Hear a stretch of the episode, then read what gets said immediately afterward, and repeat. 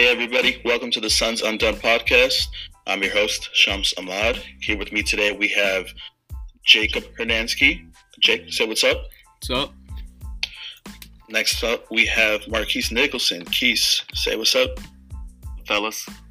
From there, we have Christian Crispy Sikowski. Please say what's up. What's up, guys?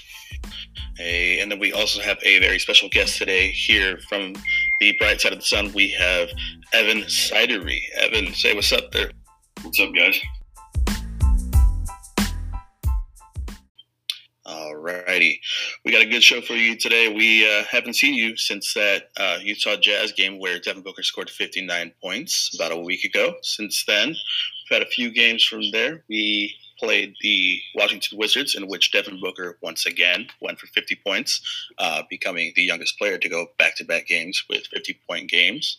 Uh, from there, he attempted to do it again against the Memphis Grizzlies in a game we lost, and he ended up with 48. Uh, from there, we played the Cleveland Cavs in a game where he came down back to earth a bit, um, had about 25 points, 13 assists, if I'm not mistaken, uh, and we won that game, which yours truly was at. Thank you. Um, from there, we played the Jazz again, and Devin Booker got hurt um, early in the first quarter, um, scored about eight points. Uh, came out injured, and the rest of the game was moot at that point, in which we lost again by about 22 points, 21 points. Um, let's start off with that, you guys. Um, with the injury and maybe a little thoughts about the game. Uh, Booker went down with what looked like a pretty bad uh, sprained ankle. Um, they said there was not too much to worry about. They are shutting him down for the rest of the season, uh, which is expected with three games to go. You don't want to injure him any further. Um, let's talk about that. Maybe some rumors, some thoughts about maybe him becoming injury prone. Uh, what do you guys think? I think from my standpoint, I just think we have to give it another year as far as what could happen with Devin Booker's injury. Just if he does get injured again next year, I think it's fair to say whether that injury prone label is worthy or not. But until then, I kind of just want to give him the benefit of the doubt because he's a guy who was shut down 20 plus games last year. They were intentionally tanking at that point. And this year, he's been snake bitten so bad with injuries. I mean, he's maybe had 20, 25 healthy games this year. And in those games, he might have been a top five scorer in the NBA. So I think if we're still worried about his injuries by next year, that's when I really start to worry. But until then, I think he's still. I want to give more of the benefit doubt, given their year. For sure, yeah, no, definitely. Um, it seems like all the times that he, I mean, at least in the first half of the season this year, that he was playing healthy, he wasn't even playing healthy because they were trying to rush him back from injuries, and because of that, it just led to him being more and more injured more and more often. Uh, that being said, with players that are really kind of labeled as injury prone, it usually ends up being the same kind of injuries that are repetitive. Whereas uh, Booker's been, you know, kind of all over the board as far as as far as variety goes on his injuries. Uh, not really linking one to the other. It's just it's kind of just him getting banged up. Uh, what do you think about that, Jake? Um, the only injury that is recurring was the hamstring, but I think that is because yeah. we rushed him back too soon on that one. And you're right, he doesn't injure the same doesn't get the same injury multiple times. Yesterday's injury was just like kind of inevitable. If you're if you step on someone's foot, you're gonna twist an ankle, so that doesn't really bother me. Mm-hmm. And I just want him to get a healthy off season because last year he had the pinky problem or whatever in his hand, and so I, if he can get a healthy off season in him and start the season off 100% healthy, I think he'll be fine. For sure. Keith, how do you feel about it? Are you worried at all? Not really. Only thing I'm worried about is like, I don't think we like tell him no enough. Like I feel like it's hard to keep him off. The, I think he rushes himself back too sometimes. Like he'll try to come back too early when he doesn't need to. Like what is he coming back early for? Like mm-hmm. you, most of the time we know we're not going anywhere. Like to the playoffs. I don't know why he like. I know, yeah. like you're not coming back. Yeah, I think it's his nature sometimes. a little bit. To, yeah, uh, he, he's he's a player. You know, he he really. Yeah be out sure. there. So, I mean, I guess that's good uh, when you think about it long term, but at the same time, it's like. I got to protect him from himself sometimes. Yeah, coaching's got to be on top of that. Training staff's got to be like, you know, no. yeah. uh, but I mean, when you when you lose as many games, you try to get as many out as you can. So that makes sense. So, Crispy, how do you feel? Do you think they rush him back too often? What do you think? Um, it's kind of going along the lines of what Keith said. I feel like he kind of. He, I feel like he kind of has like the ultimate say whether he's going to play or not, and, and how he feels. But going back to like if I'm worried about it, I'm I'm really not. I feel like a lot of it has to do with like how big of his like workload is because I mean he's doing a lot, like pretty much everything when he's on the court. So hopefully next year we can you know bring some guys in to help out or have some of the younger guys you know grow and then flourish to help him out and take take that workload down a little bit. Yeah, no, for sure. Um, speaking about that next year, you know, coming towards the end of the season now. Um, hopefully, moving into next year, we can get some guys that kind of help Booker out a little bit more here and where he doesn't have to come back from injury so fast. If he unfortunately does get injured, we don't know about that. Let's pray he doesn't. I don't mean to wish that into existence, but you know, here we are. so, but that being said, uh, three games left to go. Um, let's kind of reflect back on this season, you guys. It's kind of been it's been rough. We're sitting at you know 18 and 61, uh, three games left. Oh, um, after going 20, getting 21 wins last season, um, didn't really fulfill the expectations we had coming into the season. Uh, the team has changed uh, roster wise pretty dramatically, uh, as much as they could have. I mean, being reasonable here. Um, DeAndre Ayton had a good season, but it didn't really, you know, affect us record wise. I mean, we only got worse. It seems like record wise. Um, what do you think really happened this season? Do You think it's just a culmination of too many young players, or um, what what happens going forward? What do you think the team needs to do in order to actually take that step forward that we thought was going to happen this year?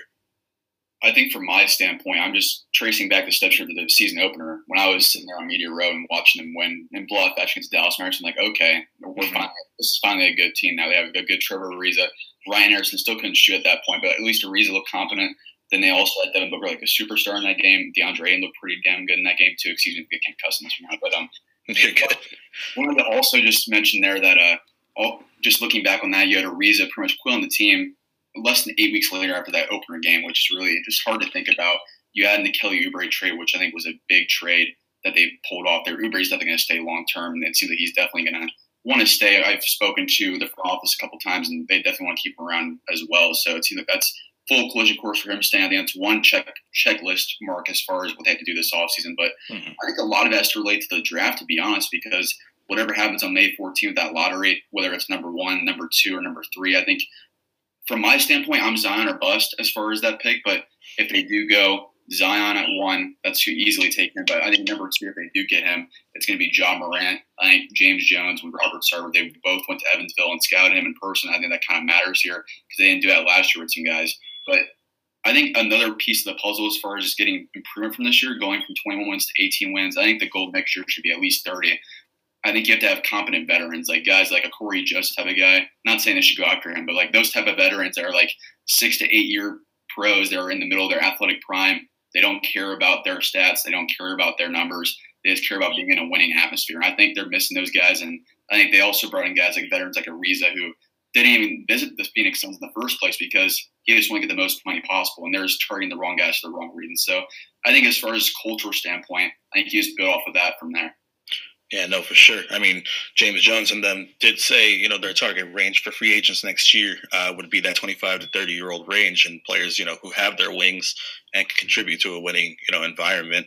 Not necessarily players that would be too expensive or whatever, but you know, just solid role players, kind of players like, uh, you know, kind of build a formula the way Brooklyn did, you know, where you surround your young talent with, you know, competent role players and know what they're doing, and you know, DeMarre Carroll and those kind of guys. Um, I think that's what we should be targeting. Um, unfortunately, Trevor Ariza, I mean, I didn't even feel like eight weeks, honestly, when he quit on this.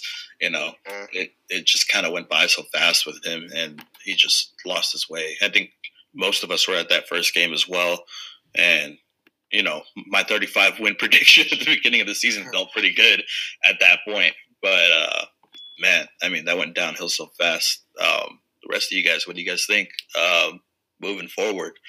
Um, do you agree with what Evan said? What do you What do you guys feel? I feel like we we started the season starting Isaiah Canaan and Ryan Anderson, and then a Trevor Ariza who was good in the first game. But we made trades throughout the season, the Tyler Johnson and the Oubre trade. Those were trades that got us vets that we need to help us win more games. Like if we stayed with Tyler Johnson as our point guard next year, I don't think that would be a horrible option. Yeah, I think it's reasonable um, to play Tyler Johnson. It just depends on the scenario per se. Uh, if you know we do happen to land number two instead of number one and, and do end up with Ja, I wouldn't mind seeing Tyler Johnson to start over him for a little bit. Um, however long he needs to get Ja, you know, ready to start or whatnot.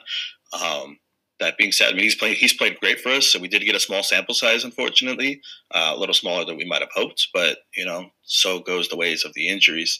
Um, Crispy, what are your big takeaways right now?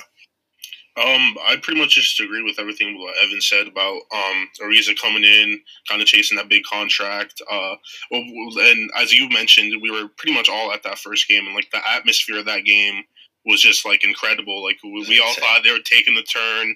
You know, we mm-hmm. thought we had the right vets, and then they all just like broke apart. Literally, like not even like a month into the season. But yeah, yeah I, I, think it's just going to be important to get those vets that, like Evan said, that want to win and aren't just chasing a big contract. Yeah, it's just a, a character culture thing that I think kind of needs to reinforce itself instead of having to get guys to buy in. You want guys that are the ones getting others to buy in. You know, you want guys that kind of come in with that winning mentality and want to win and want to be there to improve a culture. So um, we'll see what it takes for that. Um, Keys, how did you feel? Um, I feel like Evan pretty much kind of nailed everything in there. Yeah, he really did. Yeah. uh, all I was repeating what he said. yeah, all I would say is, um, like, two, but there's like, I feel like a Ariza and Anderson are like two vets that are like kind of at the end of their careers. Like, I want vets that are like, like you said, in their like their physical prime. Yeah. I think they're like Zora washed, but that's like that's what kind of those the vets are that we had. Yeah, it's hard to kind of you know give any sort of effort when your body's old and you're on a bad team and you kind of just don't feel like playing. A la, yeah, kind of uh, like Trevor Tyson Chandler. and Tyson Chandler. Yeah, yeah. So, you know, I like Tyson though. I mean, Tyson. It was funny though because like the second we traded Tyson uh, to LA, he had like two good games and Laker fans were all over him. Over he. We and then we were like, just wait. And then soon enough, he just fell apart. Same way he did yeah. with us. So it was kind of funny to watch that happen. But I mean, I love Tyson. I mean, he worked great for us, but that was just you know it was funny. Um, going forward, I think something we have to kind of look at and um, talk about here, unfortunately, um, is this new lottery. Um, I've been doing too many tankathon sims recently, and um, you know that 14% doesn't look necessarily the best. And when you compare it to everyone else's odds too, it's just like there's so many, there's so much potential um, for us to fall out of the top three. And I know we don't want to talk worst case scenario on here, but let's just look at what's real here. If we do fall out of the top three, I mean, top two would be bad enough, but let's just say worst case, let's go four or five. Let's say we fall to three, four, five. Um, let's see. What, I mean, who would you guys want? I mean, would you trade the pick? And if we trade the pick, who are we trading for? What do you think is a reasonable haul? Who would you package together? Evan, what do you think? Alrighty, guys. You probably know what I'm going to say here because I've been beating this drum for like three or four months now. Yeah. But Jrue Holiday is the perfect fit with Devin Booker. I think uh-huh. another level. And what I would offer, you I'll, I'll give you guys the full package here. Give the number four or five pick in the draft. And number three, I'd give RJ Barrett for Jrue Holiday. One of those guys, plus TJ Warren or Josh Jackson, maybe both of them because I don't know if both of them are going to stay next year if they keep Oubre. Mm-hmm. Warren Jackson and also one of Burns and Okobo plus Johnson expiring in there. Throw in the Bucks pick if you have to. Throw in the Suns second round pick if you have to. I want Jrue Holiday really damn bad here, and it just seems like he'd be perfect here if you add in a Holiday, Oubre, Bridges, Booker, and you have your starting five right there for the next five, ten years. Yeah, absolutely. Drew Jrue fits that mold of that, you know, that age range that we were kind of looking for, that winning mentality. And somebody more than just a winning mentality can play, you know, great defense next to, you know, Devin Booker, you know, kind of solidify that point role and handle the ball going forward. I think uh, a couple podcast episodes ago we were mentioning. I think most of us kind of had uh, you know uh, Jrue Holiday, uh, D'Angelo Russell, and um, who was the other one that we were kind of just you know wishing for. I think Conley was up there, maybe a little bit. Lonzo. So. Lonzo, Oh yeah, that was Lonzo was a big one too. Yeah, so um, yeah, I think so, getting that point guard would be the number one thing if we fall out of that top two. I want no part of RJ Barrett. I think if we had to use the pick, uh, I think somebody who's kind of working his way into my top, you know, picks it would probably be uh, Culver from Texas Tech. Uh, he's been great. He plays great defense. I think he would kind of fit. Um, what do you think, Jake? All right, my thoughts is if we get three, I still think that we could get Ja depending who gets two, and then Maybe, yeah. also even four possibly, but probably not. And then, but anyways, I'd rather trade the pick for Jrue Holiday than get Ja anyway. I would trade like the package that Evan said. I would basically trade anything that's not Bridges, Ayton, Booker, Top three. and Yeah. Oubre. Yeah. And then Yeah, top four. Um, I think it's kind of like interesting how much it would take to trade for, for Jrue. um, I think it just depends, honestly, what happens with Anthony Davis too. I think if they do move him, um, uh, it might be a fire sale with New Orleans. They might want assets over players. They might want, you know, it changes from T.J. Warren to Josh Jackson, or you know, which one of the young point guards they desire, what kind of thing. Uh, also, I mean, it, it- the amount of stuff that you have to give away in that scenario changes too. Because I mean, I don't think they would attack Jrue unless it unless you know the Davis trade happens first, or unless they knew for sure they were going to make that trade. You know, and then they would be getting rid of Jrue either way. So uh, we'll I- see about that. So Let me ask you guys a scenario real quick. Um, as far as uh, point guard options, what do you guys think about Patrick Beverley next year on like a one year minimum deal around here? That's a worst case scenario, I know, but I have a bad feeling that Jrue Holiday, if they do get like let's say Jayson Tatum from Boston, and they want to build, and let's say the GM wants to make the playoffs next year, you have Jrue Holiday, Jayson Tatum, maybe a couple other guys like Jaylen Brown as well. They can make a run in the Western Conference if they want to next year, maybe at the eight seed, and maybe they don't they don't want to trade Jrue Holiday. So in that example, maybe you do go for Mike Conley, but maybe Patrick Beverley makes the most sense. Maybe on a one year deal, but also Ricky Rubio I think makes a lot of sense to those two guys Mhm. because Rubio, if you guys didn't know, he shares the same agent as um, Tyson Chandler, who James Jones did a favor for at the beginning of the season with his buyout. So maybe connecting, connecting some agent dots there. I think that's something to watch for. Right. That's definitely something we were discussing early in the season too, as it was being floated around. That we were like, you know, those agent dots were connecting. We were like, oh shoot, they might be angling for Rubio. I think we've discussed it in here too. Rubio, Rubio would be a solid fit to start. Um, I mean, like as a stopgap guard. Uh, same with Beverley. I've been Beverley. I've been beating uh, Beverley's drum since last offseason because I really wanted him to get to come through in a trade. Um, just because I love his defensive uh, attitude and his hustle and his ability to be a pest, uh, which is, I mean, it's a good character thing to have on this kind of team. Um, he has been, you know, injured here and there. Um, it's becoming a little worrisome, but other than that, I mean, he'd be great. I think both options would be great in a stopgap situation. Conley would be expensive. Um, it also would probably take a little bit to pry him away from Memphis. Um, so I don't know, really know you know what we would have to do for that. I mean, there's better options though, so let's hope we don't have to get to that point. Um, as far as like the alternative options for the rest of you guys, what do you guys think? If it's not, you know, one of those top guys, I think Rubio is a good fit, and then Beverley. I just think right now he's a backup point guard. He's just in a perfect situation right now, playing behind SGA and playing next to Lou Will. Like he just he just has to focus on that defensive end, which he would probably only have to do here as well. But I don't know if he could do that for 82 games starting next to Book and them, and maybe even playoffs. I don't know if he can sustain that. that's one of those. Uh, he's one of those ones where I mean, you might be able to actually, you know, believe in that injury-prone tag on him, uh, just because he has shown the ability to. I mean, he does kind of, you know, miss a couple games here and there, and then he misses long stretches, and it kind of just, you know, I don't know. It's just it's he's a weird one. So, uh, Keith, what do you think? Um, I think I want. I actually want Rubio a lot because I feel like he's like. I think he's at the top of the list as a realistic guy we can get. I feel like if we end up getting Ja, which we might if we go if we in the top three. Away, and then the guy I would want to start would be Rubio, And I for Patrick Beverley, I I take him too, but I wouldn't have him start like the whole year anyways. Like I feel Yeah. like if we took John and have him, I think John will eventually take over for Beverley. So I would take either of them.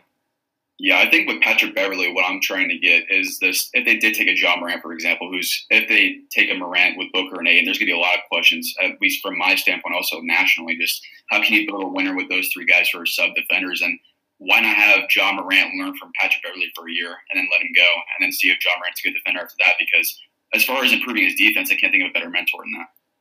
Yeah, Morant has that kind of learning mentality too, where you can tell he's got that he's got the dog in him that he likes to play offense that way. And I feel like if he does have a teacher like Beverley like that, that could work out because they kind of seem to have a similar mindset when it comes to playing. So, uh, and he, I mean, he seems willing to take on you know any sort of thing. His attitude's good about most everything. If we've heard him through his interviews, so I mean that's pretty good. So I mean, Yeah, yeah, I, I- wouldn't mind it. So I think that um Ja, I don't know. I don't think that he's a horrible defender. I just think that he kind of was focused on offense mostly in college because he was their whole team. yeah, basically. So he had to create everything. So, uh, Crispy, how do you feel?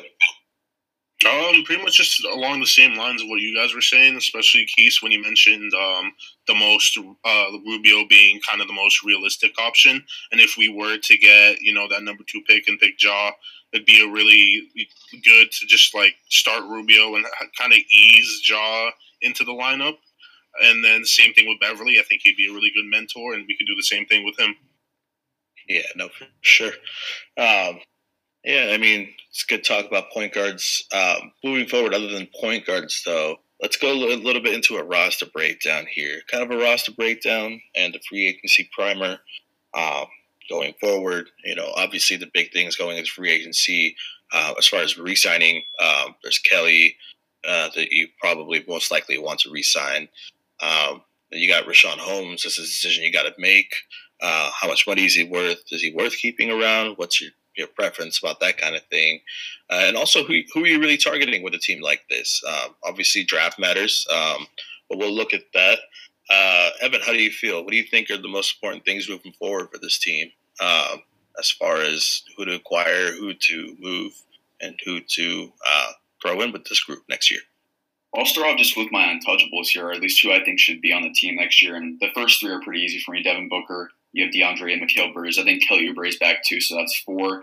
Add in, I think they're going to keep Josh Jackson next year just because he's showing some flashes recently. I know he's really inconsistent, but I feel like the front office likes him a little bit more than we think.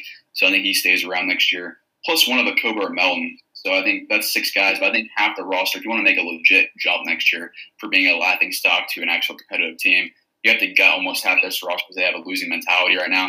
You have to bring in more winners, and I think maybe trading a guy, maybe signing some power forwards. I have some names here that I like, maybe some controversial names too as far as trades go. Kevin Love, he's best friends with James Jones, so I know some people not, might not like that. His contract's gonna be pretty horrible in a year or two, but that friend factor with James Jones kind of matters for me because he could easily sell him on Phoenix here. Also, Aaron Gordon makes a lot of sense for me because he has a an easy contract to trade for. Add in um, maybe T.J. Warren plus one of the point guards, and you can, I think you can get Aaron Gordon for pretty low price. Yeah, Aaron Gordon seems like oh, somebody that should be going for a higher price, but Orlando seems to keep dangling him for some reason. Um, he's, I mean, he seems very competent when it comes to playing. You know, I mean, he would fit our team, and I mean, I think he's been discussed in our you know sphere for like a pretty good while now. Um, that being said, Kevin Love, one of our residents here, one of our resident uh, Brook boys, Tony Pickett, uh, absolutely hate, hates his guts. But um, you know, I think if he did come around, we would it, it would work out. Now that contract is uh, a bit worrisome, and it kind of limits what you do in the future. Um, but it's kind of, I mean, he'd fit. He certainly would. He'd stretch the floor. He'd, you know, he's been a, a much solid and much better, you know, defender, you know, in recent days, and um, he'd definitely help out there. Um, what do you guys think, other than kind of like point guard and you know the rest of the you know roster makeup? Uh, Jake, Keith, Chris, just fire away. My kind of like dream option, we've talked about this, before, would be Tobias Harris. I I don't know how realistic that is, but I think he could come in and be a perfect fit, kind of an all around player, and I think he's kind of like a perfect like modern day four. Yeah, he kind of seems to plug that role well, and he's doing so with Philly right now. So, I mean, they got a weird, you know, kind of roster makeup over there in Philly. It's got like three different forwards that play three different, you know, roles, and it's, you know, they make it work. So, I mean, we'll see how far it goes in the playoffs. But Tobias is somebody that, if you know things don't go so well in Philly, but fit well, and also, you know, is in that, you know, winning mentality and age range that we're kind of looking for. So, um, Jake, what were you going to say? I think getting a modern day power forward is more important for our roster than getting a point guard. And I say that because we have a Tyler Johnson that we can rely on right now. Mm-hmm. But yeah, Tobias would be number one, but I know he's probably getting a max, and I don't know if we can afford that unless we trade a Tyler Johnson and a TJ. And I say we should let Holmes walk because his, a backup center with energy is the easiest position to find in basically the whole league. Yeah, and Aaron Gordon would be a good fit. He's a tradi- or modern day four. He can shoot, and then other than that, Tobias, Aaron Gordon, Kevin Love. I like. I liked. Tr- I wanted to trade for Kevin Love back when, um, like 2014 when we made that run, 48 wins. but yeah, I like him. I know he's injury prone now, but I think he kind of took the whole season off this year, so he would be healthy for next season. I think he could be a good fit as well. Yeah. Just real, quick, real quick on Richaun Holmes, just want to add in there from Jake's point. I just think that they are going to keep him because just being around the team every day, Book, Ayton, all those the, the primary guys, they love Holmes. They just love what he brings to the team, and I think just he loves it here in Phoenix too. So I would be really surprised if they don't keep him around at least for another year or two. Yeah, I like Holmes a lot too. I just think that if it comes down to it, money wise, he could be replaced. Oh, yeah, I agree though. Yeah, attitude wise, he kind of falls into the same uh, club as Kelly does for me, where he kind of came in and just took this team under his wing and it's the whole culture thing. Culture yeah, thing. it's exactly the kind it's of culture part of you want, you know. So absolutely. Um, Keith, what do you think? Give us your opinions. Obviously, power forward seems to be a big theme here. Um, would you agree with those power forward uh, representatives, or do you have anybody else in mind, possibly? Uh, I agree with Jake when he said like, I feel like we'll have Tyler. I feel like we're gonna end up with a top two pick. So we're in. The, we're gonna end up with. I feel like we're gonna end up with Ja Morant. I just like feel like that's gonna happen. So I feel like we're gonna end up with. And, it's written in like, the stars. If we don't trade Tyler, yeah, I feel like it's gonna happen. So I feel like more thing, like I've been saying, I've told you guys too before. Um, I think we need like a power forward for. I like I'll get tired of seeing us getting murdered on the boards, even if the four is not like a starter, because maybe we might start Oubre there with Mikal next year, top the bench. Because the only real four we have maybe right now is Bender, and I don't want him to be like the only four on the team. So I just need another like big guy, and I would love to have Aaron Gordon. Yeah, I think the only thing about getting a four is if it's a Tobias or an Aaron Gordon, who starts, Mikal or Oubre?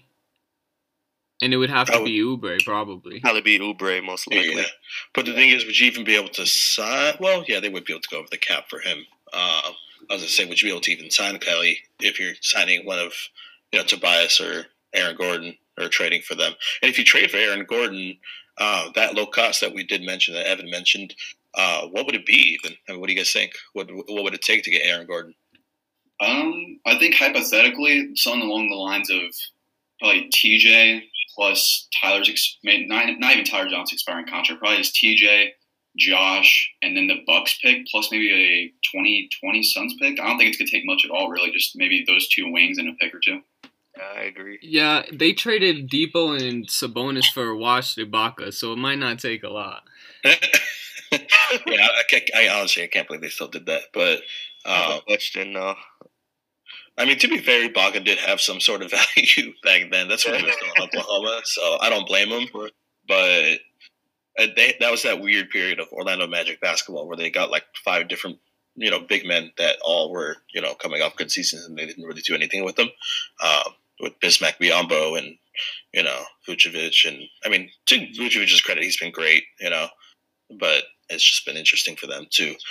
Um, me personally, if you ask me, um, power forwards. I probably agree with those few. Um, I think, you know, with trades, it's kind of like you don't know who's going to be available to target. Um, so I definitely think it's good to keep our minds open uh, going forward.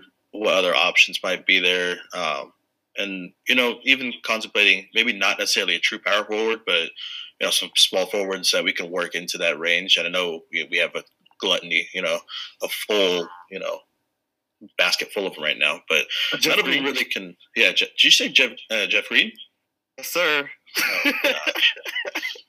I mean, maybe. um, that'd be kind of interesting, but you know, Interesting scenario, just real quickly, guys. Um, as far as if Kevin Durant stays in Golden State, they're not, and Klay Thompson, they're not going to be able to pay Draymond Green. That opens the door for Draymond Green to be traded this Mhm. summer. Do you I think know. it makes sense for Draymond?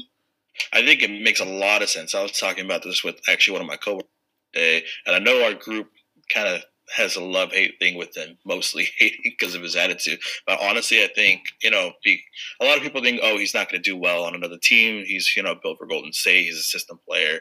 Uh, that being said, I feel like he's a glue guy, you know, and I feel like he's going to be glue anywhere he goes, just because of what his you know role is and what his traits are. Uh, I think he'd be great on this team. I don't know what it would take to sign him, but I think um, yeah, I think it would he would fit well because he's a defensive guy and he's a playmaker and we need both of that. Exactly.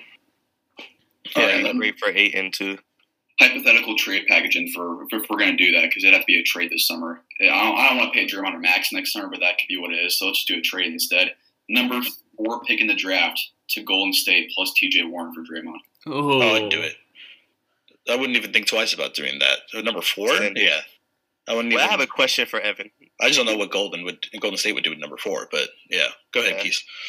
Now I want to ask him like, what is like, what is your gut feeling about TJ? Do you feel like he's Oh, he's like gone. there's a chance? You think he's gone? I've been oh. saying that too. I feel like he's gone too, but I just want to see what you felt about him. I, I I feel like most of us probably would have thought TJ was gone last up. That didn't even happen. So No, I actually um, I spoke to a source uh, with the Suns last summer. They were actually shopping TJ last summer. They couldn't get anyone to bite on it, so uh, that's just uh, he doesn't doesn't really have much trade value now. I mean, maybe with the three point shot, but now with the injury prone, he kind of has that label now. So it might be rough to get rid of him. But I think now with Kelly doing good, but Mikal's showing us a lot more recently. Even Josh shooting from three now. I mean, TJ's kind of expendable. yeah, That's I think I, thought. I just want to see what he thought about that. yeah, no, yeah, I think. TJ is um pretty much as good as gone, and I his trade value I do think went up because of the three ball, but it might have went back down because he's had a sore ankle for like three months, and yeah, that's I don't I don't really get that injury, but yeah, I do think he's gone. I don't think he we can trade him as the main piece. I think he has to be an add on to a bigger trade. This is this is just me speculating here, but do you guys think there's any reason? I know Lonzo's was a lot worse than uh, TJ's ankle injury, but when Oubre was doing good, when Mikal was doing good, when Josh was doing good, did they kind of just were precautionary with TJ because they thought maybe he'd ruin the mojo coming back? that's what I thought. That's too. exactly what I was saying. I was saying that like a couple months ago, I I said to TJ's not going to come back this season. Like I just had a gut feeling that like I don't know if they're just hell holding them out on purpose now, but like like Jake said, he's had a sore ankle for like months, so it's kind of just like Well, pretty yeah, weird. just Yeah. mojo wise, when we won that five, you know, five out of seven stretch where we beat Golden State and Milwaukee, the team was working so well. You know, envisioning TJ taking any minutes from what was going on during that stretch just didn't seem feasible. So, Yeah, I was watching the games like where would TJ even play? Like I thought maybe he would take Bender's minutes, but Bender was playing like 10 minutes and TJ would get like 25. So I just Yeah. didn't get where he would play and fit in, so it just didn't make sense to me. And like and like watching that team, you kind of just like forget about him. You even forget that he's on the team, and like like you said, like where you would plug him in at. I think that's the problem, and that's what's kind of dragging down his trade value at the same time. It's injuries plus the fact that you know on the court, you know, as much as he's a good scorer, he kind of proves to be invisible. He's quiet off the court and on the court. Uh, Yeah, he's so- like, I think they were, like you said, they were like holding him out too because like guys like Josh and Mikal are like younger than him, and obviously working we both better. think uh, we think both of them are like maybe the Suns want to see what they have with both of them and see what they can do. And I think, like he Yeah, no, said, I- he just said that they were shopping TJ, so it makes sense. Yeah, no, absolutely. Uh, sorry, TJ, I love you. I have your jersey, but uh, adios. I love So too, man. so I, I also have a question for Evan. So besides TJ, who else do you think will be here or won't be here between like maybe like a Kobo, Melton, Bender? Like who do you think returns? Who do you think leaves or like gets traded or whatever? As far as like the guys that are already listed as untouchable, Booker, Ayton Bridges, and Oubre, I think is probably on the untouchable list now. With and trademarking valuable, he's freezing a free agent, so that kind of tells you I think he's staying. But I think you add in Josh Jackson just for a year. I think he's going to stay just in case. Maybe the trade package is good and he's thrown in, but I think right now I'm leaning toward him staying. And I think Dan, if I had to pick one of those point guards, I think De'Anthony Melton stays because I, I just love his defense. If he can shoot and become a good offensive player, he's a legit backup point guard in the NBA. But his contract's about after the end of next year, which worries me a little bit there. But Richaun Holmes, I think, is going to return too as well, on like a one or two year deal. So really, outside of the untouchable guys, and you add in maybe a Kobo or Melton plus Holmes, I think you really have to get half this roster. I think. Do you think so, there is any chance Bender comes back? Oh, that's a tough one. Um, I really don't think so, just because I feel like Bender doesn't want to come back here because, I mean, the team who drafted top five declined your fourth year option. Why would you want to come back? And also, you're not getting a really good role here. Maybe you go to a good situation one day. I've always thought, to be honest, that San Antonio or Golden State, one of those two teams, is going to sign like a minimum contract. He's going to flourish there. I think it was exactly what we said. We were always saying San Antonio. He just go over there and just become a real NBA player. I think he would do even better in Golden State. To be honest, I think just him playing in spot minutes for them, I think get so much like love over there, just knocking down random threes and doing his occasional, you know, flashy drives to the basket that he likes to do once in a while now. It's kind of weird. He had one last game that it was just like, uh, or not last game, the game before, uh, that it was just he just took it into the paint, went and dunked it. We were all like, "What?" Like, okay. So I don't know. It was kind of funny. So. Yeah, for sure. I think with Bender, it's just an interesting case study that the player development was so bad here under McDonough and under Watson and Triano that you see Josh Jackson improve from three. You see Dragan Bender look like a competent NBA player. I know people like to bag on Igor Kokoskov a lot just because he was the record was really bad early on, but I think you can tell us with the numbers, and especially Mikal's confidence lately too. He's getting a lot more of that.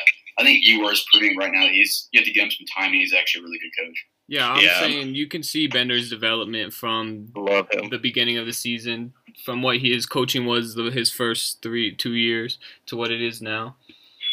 Yeah, I have no issues with Igor at all right now. Uh, a lot of people were a little unfair to him, and I think that you know does happen when you have a team that's generally this bad all the time.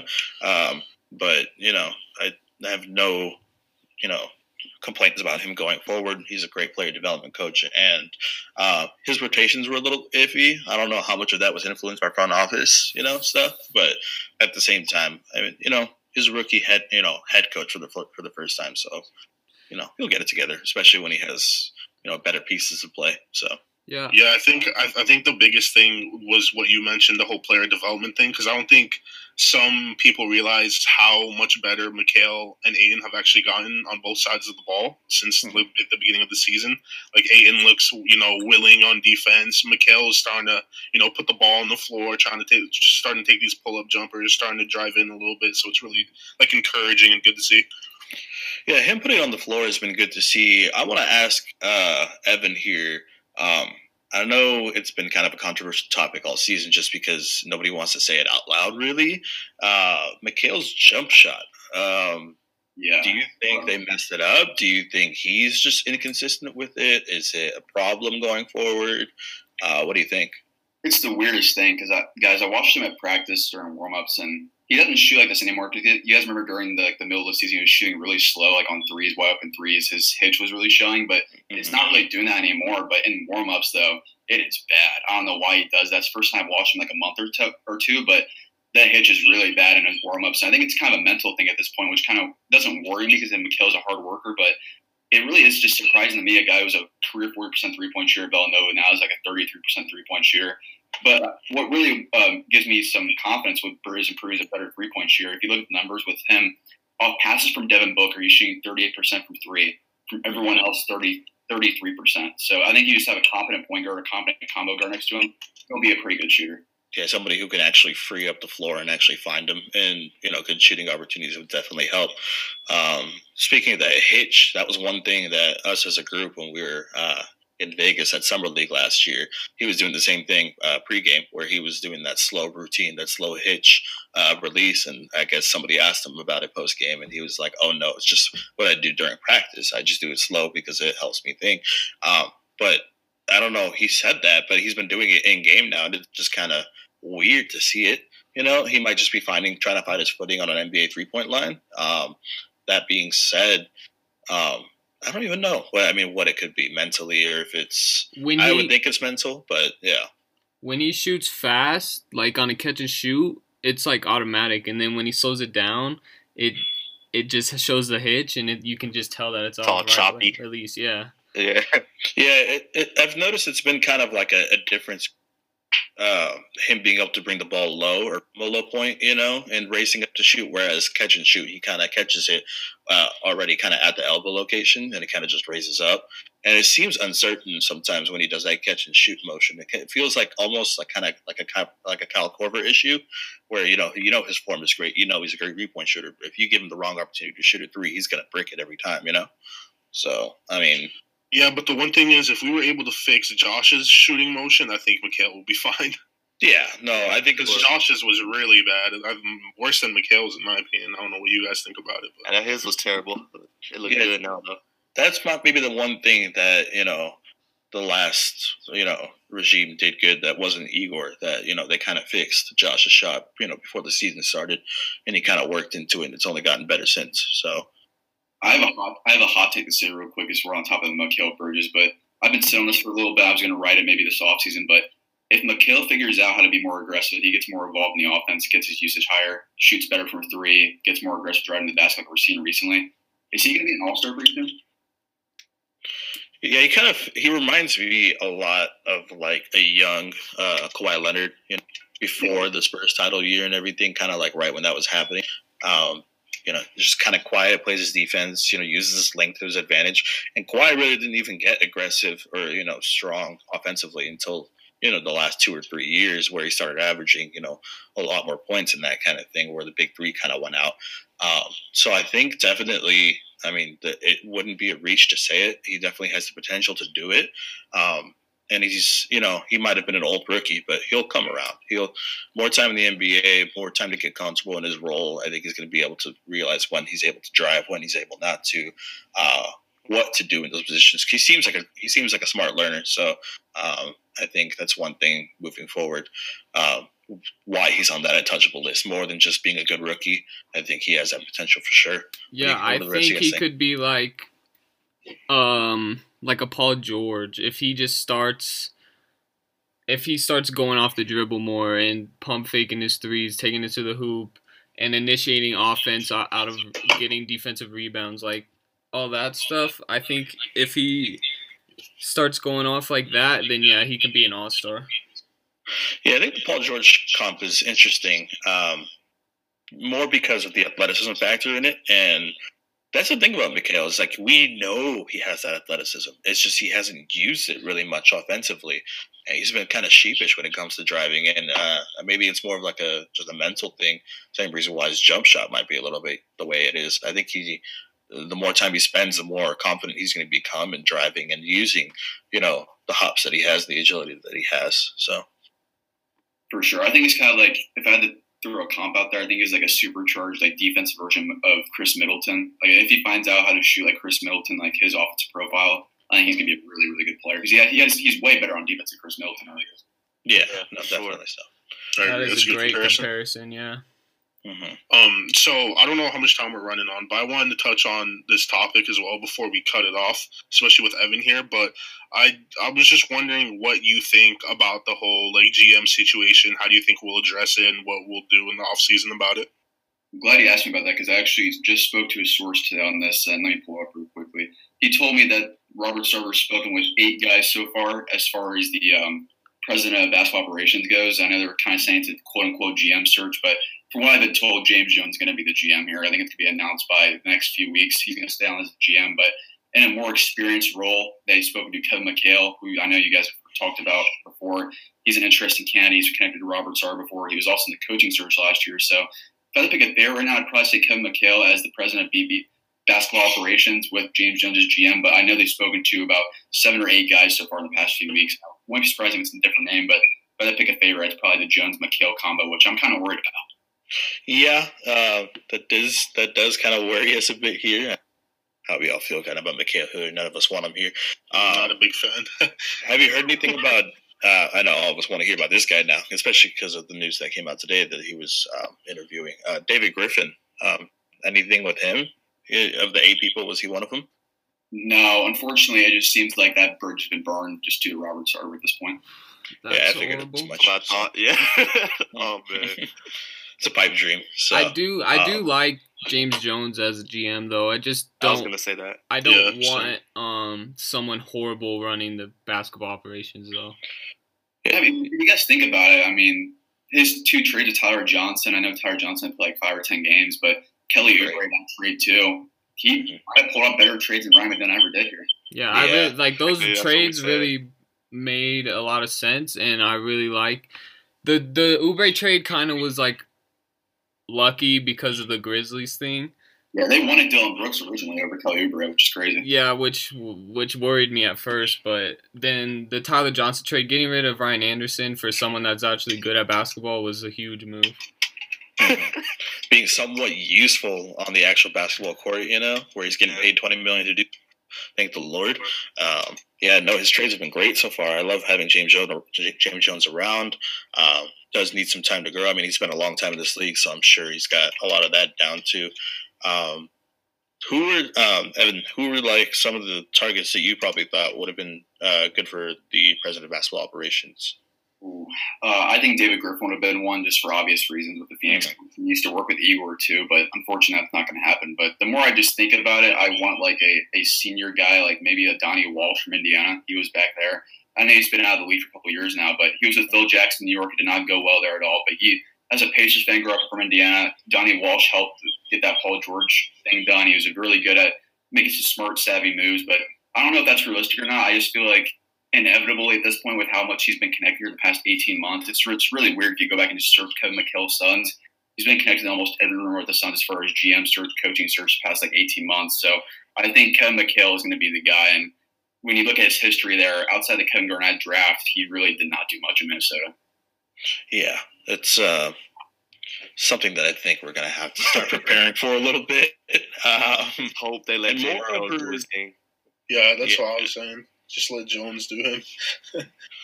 but then, uh, if that's the case, I don't think they'd even be bringing in McHale. I mean, they wanted Jones to do that. They probably would have hired someone a little more under the table, a little under the radar. Kevin, hiring Kevin McHale is kind of, you know, saying we're, you know, that's not really a quiet move per se. You know, somebody who's been through so much and has been, you know, battle Kind of a- tested and Big He name, likes that even he's not that good. Yeah, so you know he's going to want that control for sure too. So I mean, it's like I don't know. I mean, maybe it's a Sarver thing that he has a connection with them, um, but I mean, we'll see what happens. I guess so. Hope for the best. Cross our fingers, and if it is him, you know, just pray that something changed in the last couple of years that he's been out of the league. So Do McHale and James Jones have any connections, or is that just random? Um, I looked into that before. I don't believe they do. I just believe that um, they crossed patches on the court a few times. Yeah. yeah, because I don't remember him being on any McHale teams at all. So No, actually, let let me just check just to make sure they don't share the same agent here because that'd be interesting. I'm just googling it right now. it Okay, be they do not share the same agents. Never mind. okay. Cool. It's mostly just a McHale and Sarver thing. Yeah, pretty much. Like just if you Google from the coaching search last year, it, Kevin McHale was one of the finalists alongside Jay Triano and the rest of those guys with Igor. Yeah, so I just remember interesting that. He goes from the coaching search, and all of a sudden now he's in the conversation for president of basketball operations. So that's just kind of a weird thing to follow along with. Yeah, I mean, he seems like one of those kind of players, or one of those you know people that just kind of just gets his name in everything, no matter what it is, for no reason, and he kind of doesn't really have any good history to back it up per se, and. I don't know. It feels like kind of like the Mark Jackson thing, you know, where it's like he's been out of the league for six years, but people still talk about him all the time as if he's going to come back and be a great coach. And it's like you don't know that. Why do you keep saying that? Um, I don't know. It's just kind of weird to me. So, but we'll see. Um, real quickly, I just wanted to just talk about Devin Booker for a second. We haven't hit on him a lot just outside of the injury, but Mhm. the 50 points, the back to back 50 points, and you go for 48. Just, I just found it interesting how much the national media was spinning it towards Booker being a losing player and it was all his fault. When if they actually watched the games, they would see that he contributed like 75% of their points and he was actually playing better than anyone else on the floor. So I just think the narrative as far as with Booker is just interesting to follow along with because once he has a good team around, I think a lot of guys are going to be backing off those claims. Yeah, yeah, no, for sure. Um, I think it's. I thought it was super weird too that you know you can go the whole season doing you know what you normally do and losing just as many games, and then just because you drop you know a high amount of points in back-to-back games and go for 48 again, people actually care about you losing. Um, I don't know why that's painted in a negative light. I really don't, honestly. Uh, I mean, the guy's just trying to do what he can do, and if people were actually paying attention, they notice that we're missing like four or five of our major players. So Yeah, I don't That's the problem, though. They don't watch the games. They just look at box scores and they look at the final score and they're like, "Oh, he's not helping them win." They don't actually watch. Yeah, I Yeah. don't get how all season he can average 26 and 7 and we're losing and no one says anything besides that he's a losing player, but then he goes even harder and tries to win more and he scores 50 plus and then they're like, "Oh, he sucks even more." yeah, no, doesn't make sense at all. But that's the beauty of NBA Twitter for you, I guess. So. Uh, Ben That Golliver means- me. Shout out real quick. Uh, all right. Um, that being said, I think we're gonna kind of come close to this podcast a little bit, but before we go, I did want to get you guys' takes on the uh, the final four here um, coming up this weekend. Let's get our picks going here. We've got you know Texas Tech uh, playing. Who is it? What's the bracket looking like right now? Who's It's playing who? Texas Tech, Michigan State, and then it's Yeah. Auburn against. Why am I blanking on their team? Virginia. Uh, Virginia. Um, yeah, Yeah. yeah. Okay. Um, I'll go first. If I had to take, I'm gonna go Texas Tech over Michigan State, and then I'm gonna go Virginia over Auburn. And why not? I'll just say Texas Tech takes it, um, just for fun. I don't know. What about you guys? I'm right there with you, man. I'm gonna have the Texas Tech winning the whole thing. I have them playing against Auburn in the national title game, so two upsets here. And I think it's going to be a really fun game between those two teams. I think Texas Tech ultimately wins because Jarrett Culver's going to be the best player on the floor by a long shot. Yeah, no doubt. So, um, what what about the rest of you guys? Um, I honestly am gonna watch the Texas Tech game, and if they lose, I probably won't watch another game. But I do. I'm gonna watch for Culver. I hope that they win the title. I want them to play Auburn because Auburn is just fun to watch. Yeah, Auburn's been like surprising. I didn't really honestly watch them in the regular season that much, so watching the tournament has been fun. So And Virginia, I hate watching Virginia. They're just the most. They're like the Jazz of the NBA. They're just boring. There's just Yeah. something about them. I, I just can't. they have great coaching, but honestly, yeah, I agree. So, uh, Crispy, what do you think? Who, who's your picks? I have the same thing. I have Texas Tech against Auburn in the final. I will. I'd have that, and I'm hoping it is that. And then I'm gonna have Texas Tech taking it all for the main reason that Jarrett Culver, just like Evan said, will be the best uh, player on the court. Uh, sounds like we're a bunch of Red Raider alums over here. Um, Guns Keys, you two? Is it you two, Keys? Come on, make it five. It is, but the only thing I would say is I'm I'm honestly scared that um Michigan State might beat them. They could easily They're- they're- Pretty yeah, big, yeah, they're they're pretty team. big too. And uh, what's the point guard's name? Cassius Cassius Winston. He's nice, yeah. Winston Cassius Yeah, Winston. I'm scared that they might beat them, but I think Auburn's gonna beat uh, uh yeah, sure. Yeah, for sure, for sure. All right, guys. Um, it's been good. It's been a good episode. We went quite a bit today. Uh, we're gonna wrap here. Uh, we appreciate all of our listeners, you know, coming in to check in on us. Uh, we'll see you guys next episode. Big thanks to Evan Sidery here for joining us for this episode. Uh, appreciate having you on. We'll be seeing you guys soon. Uh, you guys have a great rest of your uh, evening, afternoon, morning, whenever you're listening to this. So take it easy.